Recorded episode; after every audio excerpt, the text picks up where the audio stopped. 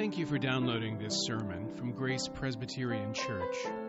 Grace is a church where people seeking more grace, more depth, and more community can start finding their way and sharing their gifts with the world. You can follow us online at graceforsiouxfalls.org. Well, this morning we're concluding our look at uh, Jesus as high priest in Hebrews chapters 7 through 9. We're going to be looking at the last two paragraphs in Hebrews chapter 9. But I'd like to begin with memory. I'd like to start by getting you to remember something that happened to you earlier in life, something that happened in childhood. You would have been 10 or 11 years old, maybe a little younger, maybe a little older. But the moment that I'm talking about that I want you to, to keep in your mind is the moment that, that you were home alone, or maybe with siblings. But the point is, your parents weren't there. You found yourself in the place where their presence was usually dominant and they weren't there. They were off somewhere else. Maybe they'd gone out for the evening. Maybe they were at work, but you were home alone, either by yourself or with brothers and sisters. And, and the, the feeling of that moment when it happens for the first time is kind of interesting. If you can cast back in your memory and remember the way you felt the first time that happened to you, when you found yourself uh, in the house and your parents were gone, they weren't there. It's kind of exhilarating to realize that this place that's usually governed suddenly has no government, right? There's suddenly this, this freedom that exists when you realize anything could happen. Like anything could happen in the house right now. I could do anything. And even if you don't try to get away with anything, just the, the thought that you could, there's a certain emotion that goes along with that possibility. But there's a certain uh, sense of, of being unshackled, unfettered. It can be uh, exciting. It can even be a little scary because what are you going to do? Like, what are you going to do now that your parents aren't there to restrain you, to give you rules, and, and to, to hem you in? It's fun. It's exciting. Maybe when this happened to you for the first time, it was something you had actually dreamed of and anticipated, something you had wished for many times in the past, that you could just be on your own, that you could make your own decisions, that you didn't have people always there telling you what you had to do and when you had to do it. So it was exciting. Now, think about that memory and, and that feeling, and then ask yourself how the feeling changes when they stay away too long. It's all good and well for mom and dad to be gone out of the house for an hour or two in the afternoon. But if they don't come back when you expect them, if their absence is a little too extended, things change and the way it feels changes.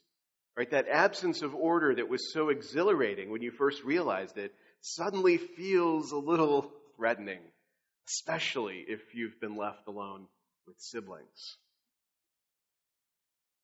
That was my experience. When I think back to, to my parents' decision to leave town, to, to build a house on the outskirts of town in the middle of nowhere, where we lived on a street where there were literally no other houses that were occupied. And it was just my, my mom and my dad, myself and my little brother, just the four of us. And both my parents worked during the day.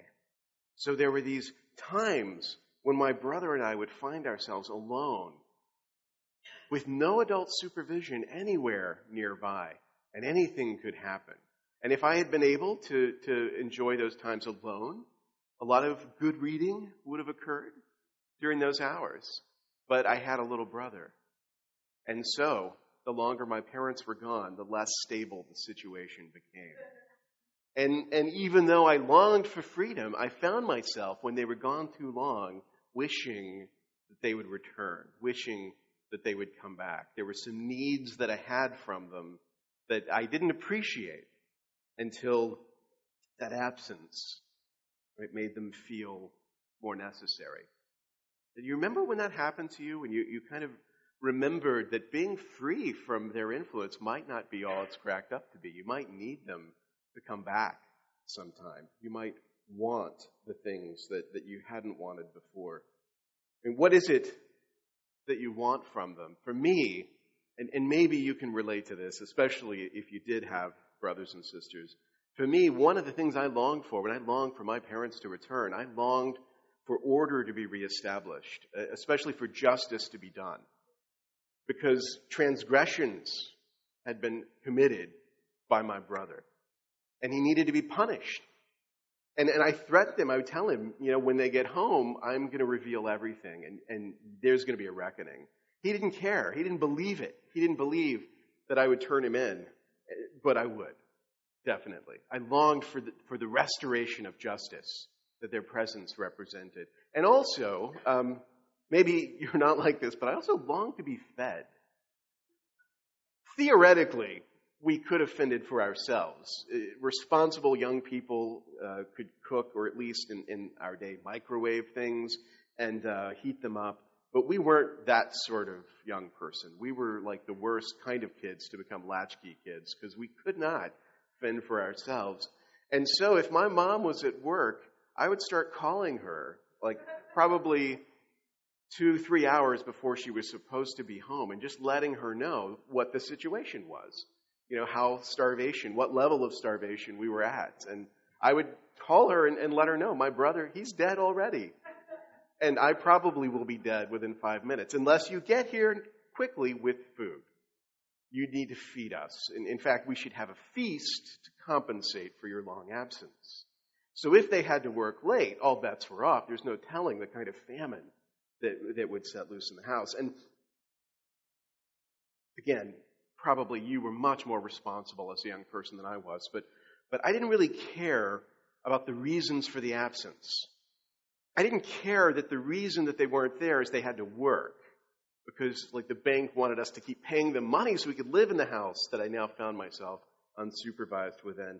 That didn't matter to me. This place where they were wasn't a real place to me. It was just like this arbitrary absence, an excuse that they gave to deprive me of the things that I wanted. And so I resented this, this place work that they happened to be at and, and, and didn't like it. I, I made up stories, right? I made up excuses for why they needed to leave that place and come here. I entreated, I implored, I called constantly and, and begged.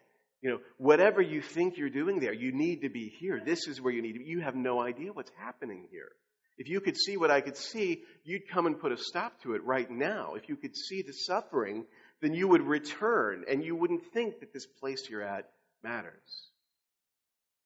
But the reason that you have to go back to childhood to get in touch with those feelings is hopefully we've matured a little bit since then, and we understand the, the importance of those absences a little more than, than we did. But when it comes to our relationship with God, we are all still just children. We are all still just children. And we long for things from God. We long for things. We long for justice to be done. Right? We long for the restoration of order. For a while, maybe it seems exhilarating to think God is not in the building. We could get away with anything. We could do anything we wanted. The desires of our heart could be satisfied. The problem is there are other people in the world with different hearts, and their desires are satisfied too. We see that, and it turns us fearful, and we long for that restoration, structure, of order. We want justice to be done. We want to be fed. Right? We want to be fed. We do without. We suffer. Like there is famine, real and, and metaphorical. And we pray to God, just like kids calling mom on the phone. We make up stories and we tell him how bad things are. If you just knew how bad things were, you would be here. I don't know this place that you're at, whatever it is you're doing, but trust me, if you knew what was going on, this is where you would be. And this arbitrary absence, this insistence of yours on being elsewhere makes no sense. Because this is where you're wanted. This is the place that you're needed. If you can remember what it was like to be a child in the absence of your parents, then you can get in touch with what it's like to be you right now when it comes to your relationship with God. And all the longings we have and the emotions and the needs that we have towards Him and the way that we address Him and think about Him All of it is there. All of it is there. Our frustration, our fears, our longings, all bound up in that, that sense of our own powerlessness and our need for Him to come and fix things and to change things. And in our text in Hebrews 9, we begin to understand a little bit about where He is and why He had to go. We get a little bit of a justification for, for the sense of absence that we have, our sense that Jesus isn't where He should be, that Jesus isn't doing what He needs to be doing because He's elsewhere. Why? Let's take a look at the book of Hebrews. As I said, we've got two paragraphs here. We're going to take them in uh, turn. We're going to look at the first paragraph. This is Hebrews chapter 9. It begins in verse 15 and goes through verse 22. So hear the word of the Lord. Therefore, he, Jesus, is the mediator of a new covenant so that those who are called may receive the promised eternal inheritance, since a death has occurred that redeems them from the transgressions committed under the first covenant. For where a will is involved, the death of the one who made it must be established. For a will takes effect only at death, since it is not in force as long as the one who made it is alive. Therefore, not even the first covenant was inaugurated without blood. For when every commandment of the law had been declared by Moses to all the people, he took the blood of calves and goats with water and scarlet wool and hyssop, and sprinkled both the book itself and all the people, saying, This is the blood of the covenant that God commanded for you. And in the same way, he sprinkled with the blood both the tent and all the vessels used in worship. Indeed, under the law, Almost everything is purified with blood, and without the shedding of blood, there is no forgiveness of sins. Pause there. I want you to consider this. When you think about why Jesus had to die, what was the necessity behind the death of Christ? Why did he have to do this? I want you to understand that Jesus' death is a sacrifice but it is a sacrifice that inaugurates the new covenant. Jesus' death is the sacrifice that inaugurates the new covenant. So you see in that first sentence that we just read, the idea of Jesus' death and the way that we've been speaking about it. The way that we've been talking about the death of Jesus is as an atoning sacrifice, linked to the, the Day of Atonement in the Old Testament. The day when the high priest entered the holiest of holies he offered up a sacrifice to cover the sins of the people. Right? That is the way, that's like the model that we've used to think about the significance of the death of Jesus. But now we're given another way to look at it. That's all true. Like Jesus' death is an atoning sacrifice. He has to die in order to make atonement for our sins. But Jesus' death is another kind of sacrifice as well. There's another kind of sacrifice that you see in the Old Testament that Jesus' death, it doesn't just echo, but it suggests that, that all those kinds of sacrifices were also just shadows, just copies of the sacrifice of Christ that was to come later. And the kind of sacrifice that is, is the sacrifice that inaugurates a covenant. The sacrifice that inaugurates a covenant. So keep those two things distinct in your mind. Because we've been working with atoning sacrifice, but, but I want to shift gears and look at this other kind of sacrifice that was common in the Old Testament. So the atoning sacrifice is the one that takes place in the tabernacle or in the temple. This is the sacrifice that is done by the high priest when he enters into that holiest of holy places. Right? That's the one that covers sin.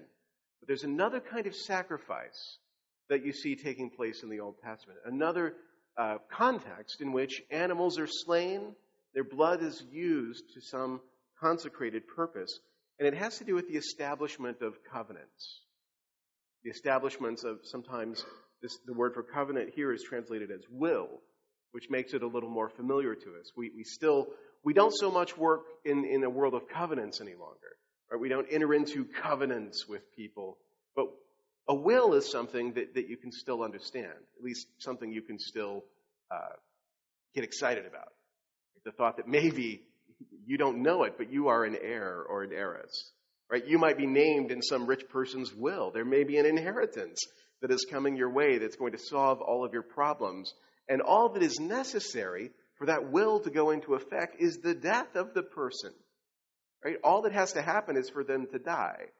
That reality, that, that minutia of contract law, I guess, is also the motive for you know, 50% of all crime fiction. Right? The realization that all our problems are solved if one person dies. There's good reason to keep the contents of your will secret right, from family members. You just never know. Right? Because the death is necessary for the will to go into effect. So if you think about that, that relationship between the, the legal instrument of the will and the death of the person whose will it is, that the death is necessary for the document to be enforced, you can begin to understand this, this other kind of transaction, this other way that sacrifices work. When you talk in terms of covenant, covenants too are established with sacrifice. They, they are established with uh, not exactly the same kind of death as, as in the sort of wills that we're familiar with. So it's not like I write my will and then I die and then Laurie inherits my vast estate. That kind of will is a little bit different from the covenants that we're talking about in our text. Right? Because these covenants, they're established by a death, but it's not necessarily the death of the person who is entering into it. There, there is a substitute death that stands in for this. Right? So think about the, the covenant that God makes with Abraham. This is in Genesis chapter 15. This famous uh, agreement that is made, God condescends towards Abraham. He makes them these promises. He makes Abraham the promise, you're going to be the father of many nations. Genesis 15. And then, once they've made that agreement, how is it ratified? Like God doesn't come down with, with scrolls or tablets and like I've signed here, Abraham, you need to sign there, and then, then we'll send it to the attorneys and everything will be binding. In order to make it binding, death must occur. But it's not the death of Abraham, it's the death of a substitute. Right? So there's a sacrifice, an animal sacrifice that's made. And in this instance, it's really interesting because Abraham offers up the animals, like he gathers the animals, but then he goes into a deep sleep. And the actual work of the sacrifice is performed by God himself, speaking of like the binding nature of this covenant that's being made with Abraham. That covenant, that promise made to Abraham, was not made without the shedding of blood, is the point that's being made. If you look at that covenant, you see that a death had to occur for that agreement to go into effect. The significance of the death is interesting. Scholars, when they look at why covenants operated in this way, they say that the, the way that the sacrifice was perceived, this is especially, I think, visible in, in the covenant with Abraham, where the animals are divided up. The, the idea is that the penalty for the violation of the covenant is enacted on the substitute. Right? So the, the penalty, the, the death that's being enacted on the animals is the penalty to the humans for violating the covenant. It, that's what it symbolizes, what it signifies to those. So, so the animals meet this grisly end as a kind of warning or picture of what it would mean to break this covenant, the penalty if we uh, do not keep faith with one another after having made this agreement. That's the procedure that we see. This is the way covenants work. And so the author of Hebrews, just appealing to this legal precedent, is saying, this covenant is no different. You want to understand the necessity of the death of Jesus. You have to understand the atoning sacrifice that we've already talked about, but you also need to see this other significance of sacrifice and, and how it relates to covenant. So you see the procedure that is outlined uh, where a will is involved, the death of the one who made it must be established, for a will takes effect only at death, since it is not in force as long as the one who made it is alive. And if you go back even further than that, there's this description of, of the reason for the death in, in this covenant context. This is in that first sentence, the, the last phrase. Since a death has occurred that redeems them from the transgressions committed under the first covenant. That's the penalty. The transgressions committed under the covenant, that's the penalty for breaking it. Right? Transgressions were committed, faith was broken, and a penalty was incurred as a result. The death was necessary as a result. So, a death is necessary to atone for sin committed under the covenant, but death is also necessary to inaugurate a new covenant. That's the idea. So in the covenant of Abraham, we see the shedding of blood, but it's not the covenant with Abraham that the author mentions here. It's the one with Moses. So Genesis 15 is the covenant with Abraham. This covenant affirmation with Moses, this takes place in Exodus 24. This is something that takes place in the presence of all the people. So all the people of Israel are gathered. They have the, the book of the covenant and it is read out to them. They hear it read out and they affirm the words that Moses speaks. Then Moses goes through what to us seems like this bizarre and, and unsanitary blood ritual, right? Where he's dipping the blood of the sacrifice, he's dipping his hyssop into the blood of the sacrifice, and he's throwing blood on everything. Right? The author of Hebrews describes this. You know, he says he took the blood of calves and goats with water and scarlet wool and hyssop and sprinkled both the book itself and all the people, saying, This is the blood of the covenant that God commanded for you. And in the same way, he sprinkled with the blood both the tent and all the vessels used in worship, because under the law, almost everything is purified with blood. And so he's giving us this instance of the necessity of death, the necessity of blood being shed. This happened not just in Abraham's case, this happened in the case of Moses as well. The, the covenant that we associate with the law, when that was enacted, it was sealed with the shedding of blood. That blood sprinkled over everything had significance. Right? This is a covering of sacrificial blood over the people, over the, the book, over the altar, over the, the tent, over everything related to that covenant. Now, for us, living when we do, after the end of such sacrifices, we look at these rituals and, and they're incomprehensible to us. Right? I, I don't want to be there the day that the covenant ritual is enacted in the Old Testament. Like, I'm sick that day. I couldn't make it to the tabernacle, Moses, because I heard there was going to be something weird at church that day. And I thought, you know, I'll sleep in. Right? It, it's just, it's strange to us. Like if, if we were describing some ancient pagan ritual, you know, okay, sure. But this is God, the God we worship, and this is the way his promises are inaugurated. There's got to be a better way. Got to be a better way. We're squeamish, let's say. We don't see the point of it all. We'll come back to that idea. But first, I want to ask you this question. Like, what is the covenant that is being inaugurated? If, if the covenant of, of Moses, the covenant with Moses is inaugurated by the, the blood of calves and goats. If the covenant with Abraham is inaugurated in Genesis 15 with sacrificial animals as well, what is the death of Jesus inaugurated? Doesn't it need to be better? Like throughout the book of Hebrews, we've been, been looking at the ways in which what Jesus does is better than everything that went before. Now think of it this way. If those covenants that went before, if the blood that sealed them, that inaugurated them, that made them real, was the blood of animals, no matter how pure those animals were, I mean, surely it could only do so much. How much more significant, how much better is a covenant that is inaugurated by the blood of Christ? How much more binding, how much more powerful must that covenant be? Now, the author of Hebrews in chapter 8 already quoted to us at length the text of this new covenant. It's in Jeremiah 31, beginning in verse 31. In Jeremiah 31, we're told about the new covenant that is to come, but, but that is a prediction. It's a prophecy. That new covenant isn't established when it is first announced.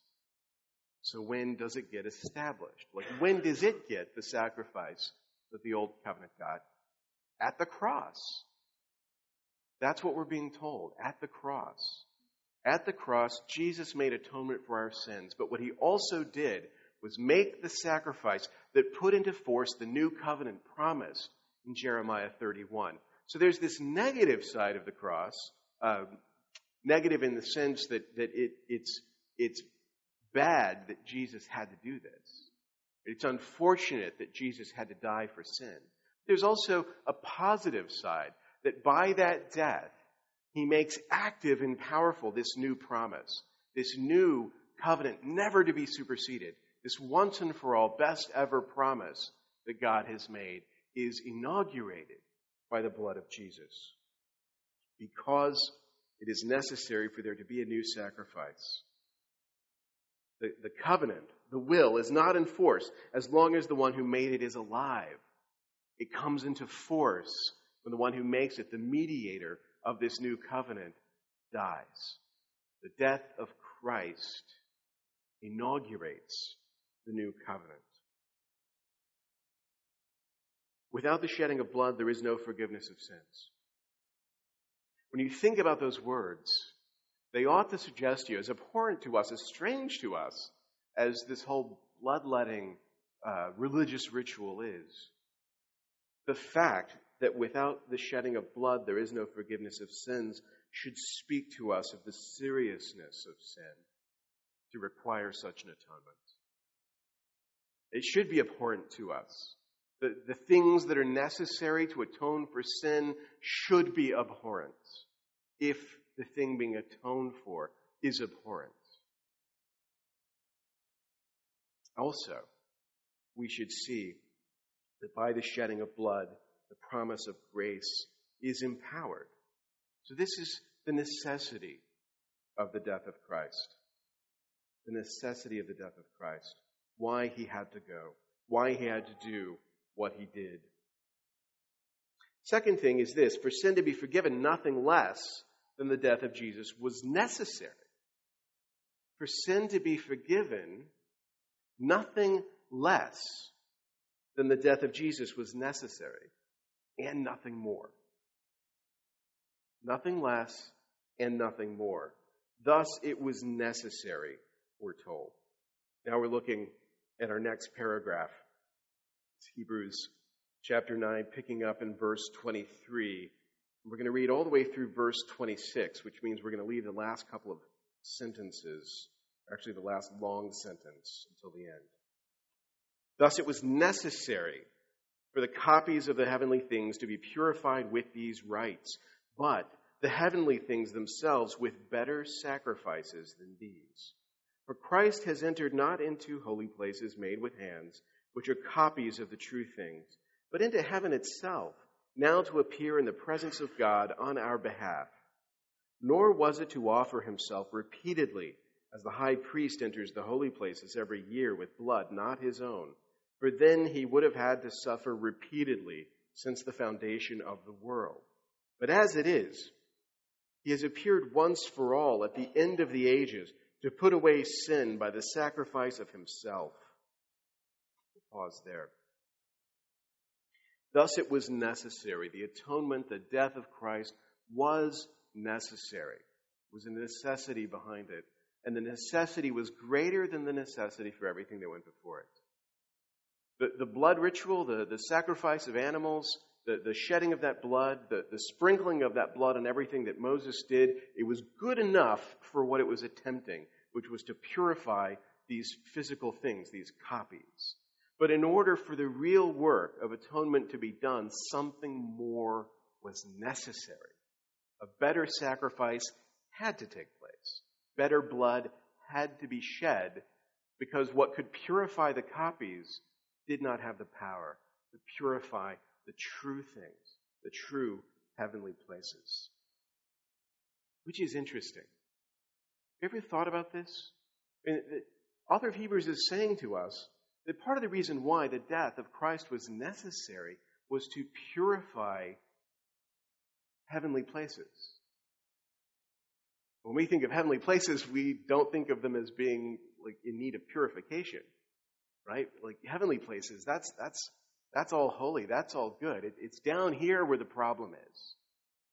This is where the purification needs to happen. But here we're getting a glimpse of something else. When we think about the effects of sin, somehow it was necessary because of the effects of sin for not the copy, but the real place to be purified by blood. It was necessary for a sacrifice better than all the sacrifices that had gone on before to purify that heavenly place of worship. This stresses again the gravity of sin and the effects of sin and the scope of sin.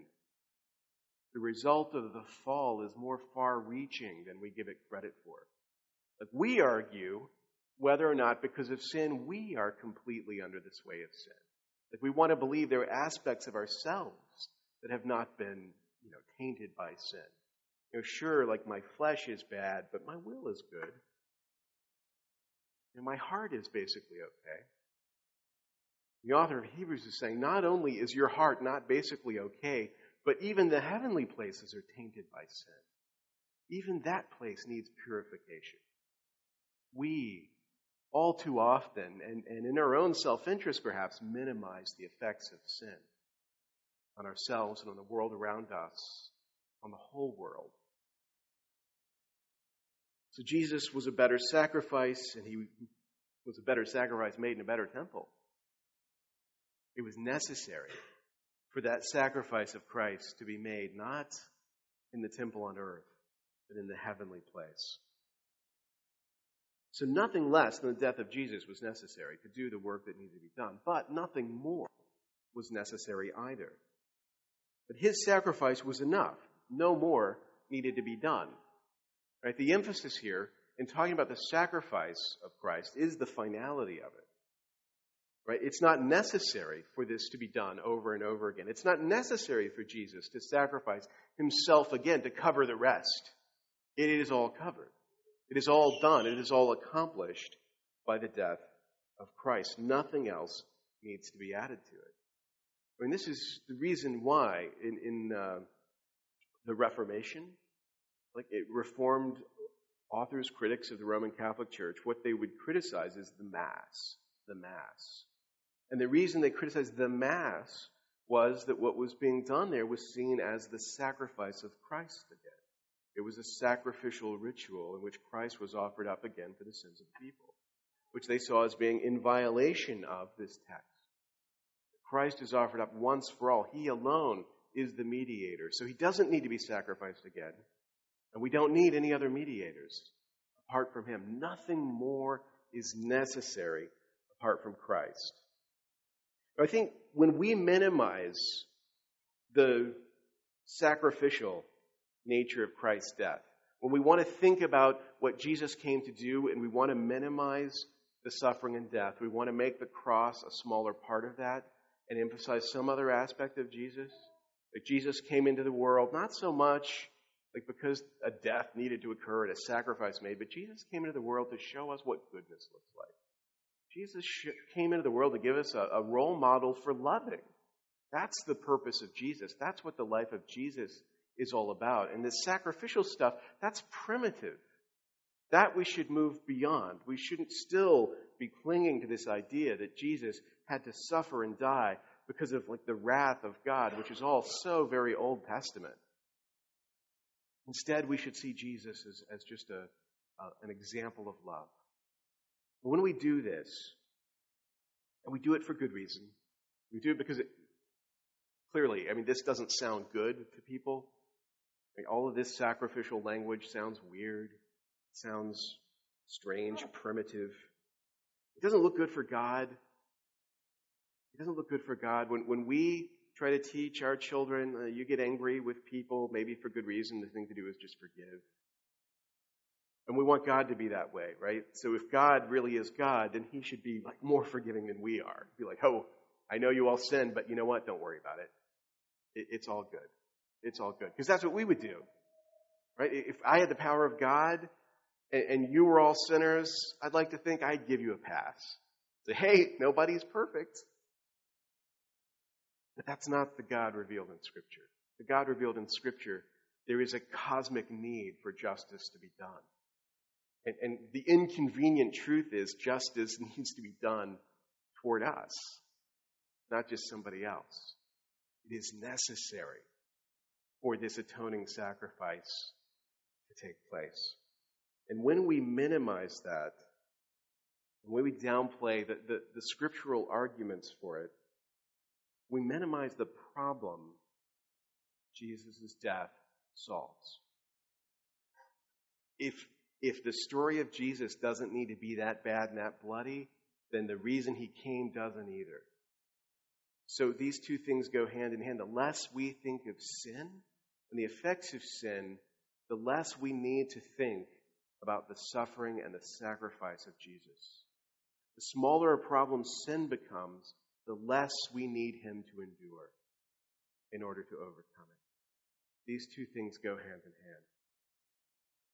The greater you think of sin, the more you see of the effects of sin and the power of sin to separate you from the God who made you, the more you need Christ to have done all that he did in order to bridge that gap. So that's what happens when we minimize Christ's death. But what happens when we add more to it? What happens when, in addition to the death of Christ, there are these other necessities, these other sacrifices, this extra obedience that we tell ourselves or other people are necessary for us to be justified in the eyes of God? Well, when we do this, when we tack things onto the cross, we minimize the priesthood of Christ. If you have a pantheon of extra mediators, if you have all of these extra hoops that, that good people need to jump through, what you're saying is the priesthood of Christ isn't enough.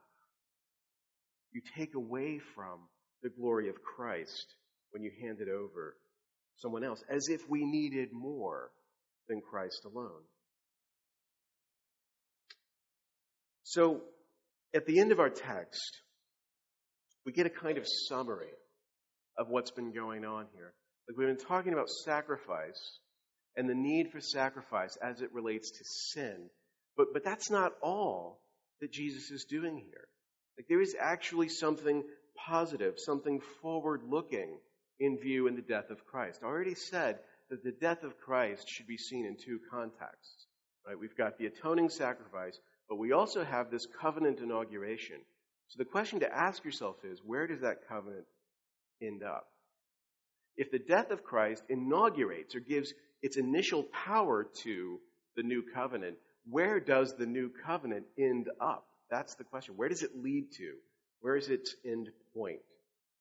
So let's take a look at that, that very last sentence. And just as it is appointed for man to die once, and after that comes judgment, so Christ, having been offered once to bear the sins of many, will appear a second time, not to deal with sin, but to save those who are eagerly waiting for him. When we started, and I asked you to, to try to remember what it was like to eagerly wait for your parents' return. The reason was I wanted you to have kind of a, a sense of the emotion, what it is to wait eagerly.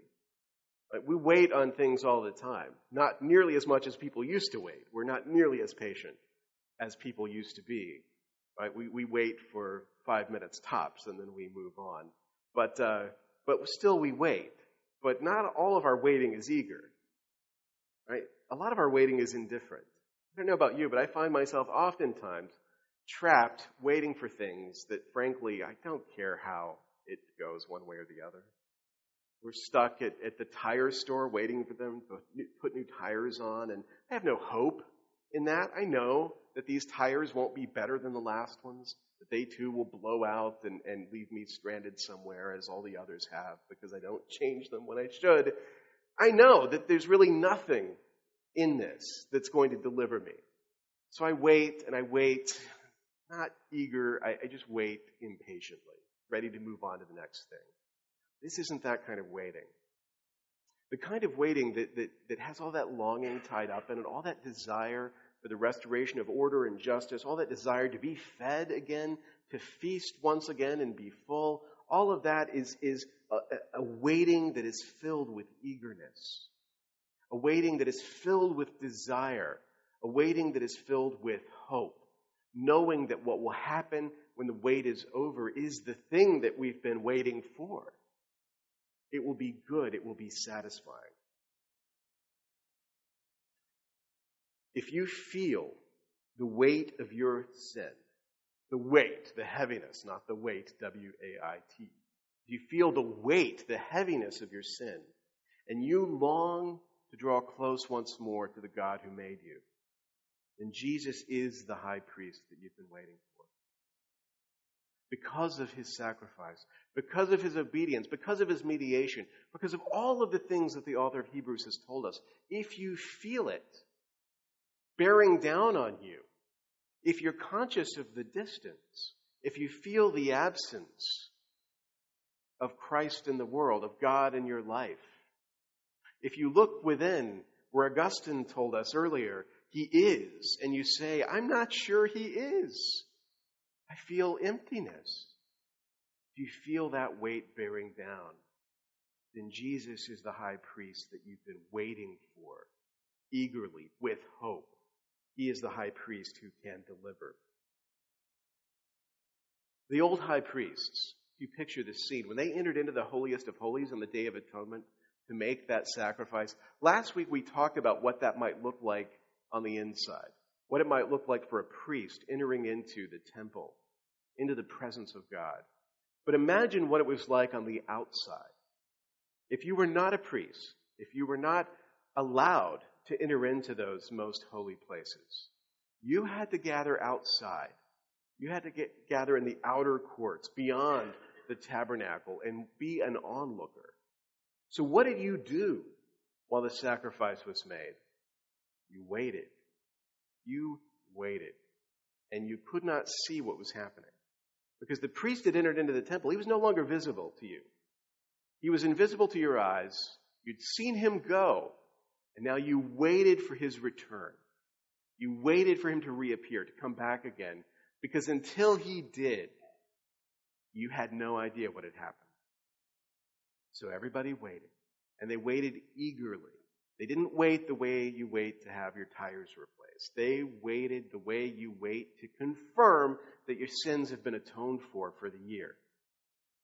So they waited eagerly, longing for the moment when they would glimpse him coming out through the door and know that the atonement had been made, the sacrifice had been made. As those people eagerly waited the reappearance of a high priest whose only power was to cleanse the physical places, whose only power was to roll back their sin for another year, they waited with eagerness. We wait on a high priest who has entered into the most holy place in heaven, to make atonement for our sins. And when we see him again, it will mean not just that our sins are atoned for, but that the whole of our salvation is accomplished, that the whole of our inheritance is ready to be delivered into our hands.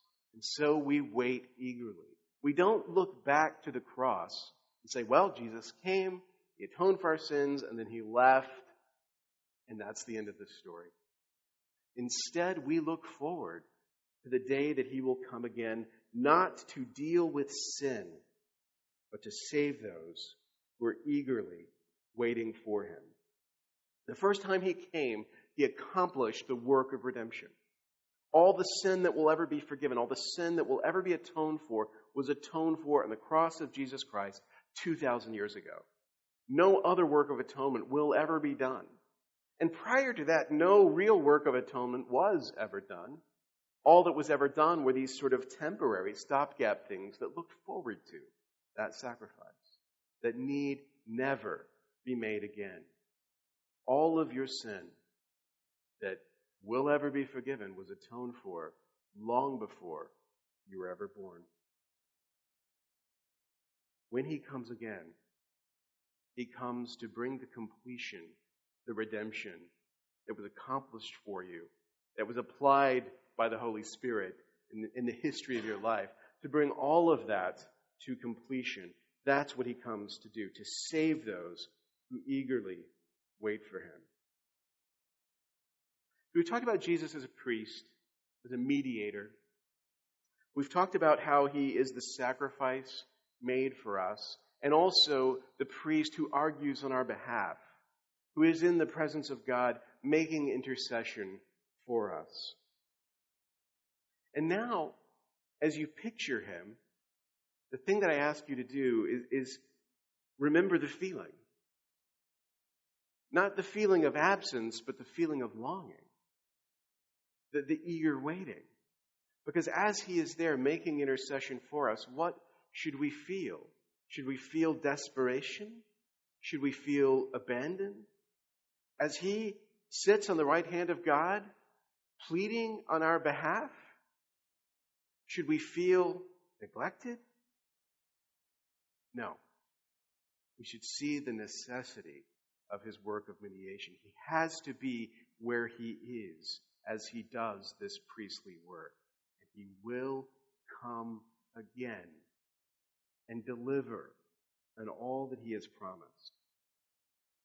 So rather than feeling his absence and lamenting how long it's taking him to get the business done, we should contemplate our longing for him.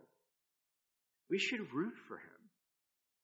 We should direct our affection towards this work of mediation as Jesus pleads on behalf of us, on behalf of all who are in Christ, as he takes the work of atonement and it is applied to the lives of people. Our hope should be directed towards that work. We say, Come, Lord Jesus. But as we think of him as our high priest, we ought to think too, work, Lord Jesus.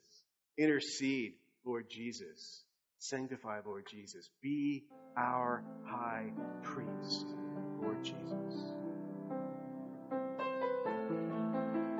Thank you for listening. You can find more sermons from Grace and information about joining us for worship by visiting our website at graceforsiouxfalls.org. We also invite you to visit the iTunes store and subscribe to the Sermons of Grace podcast.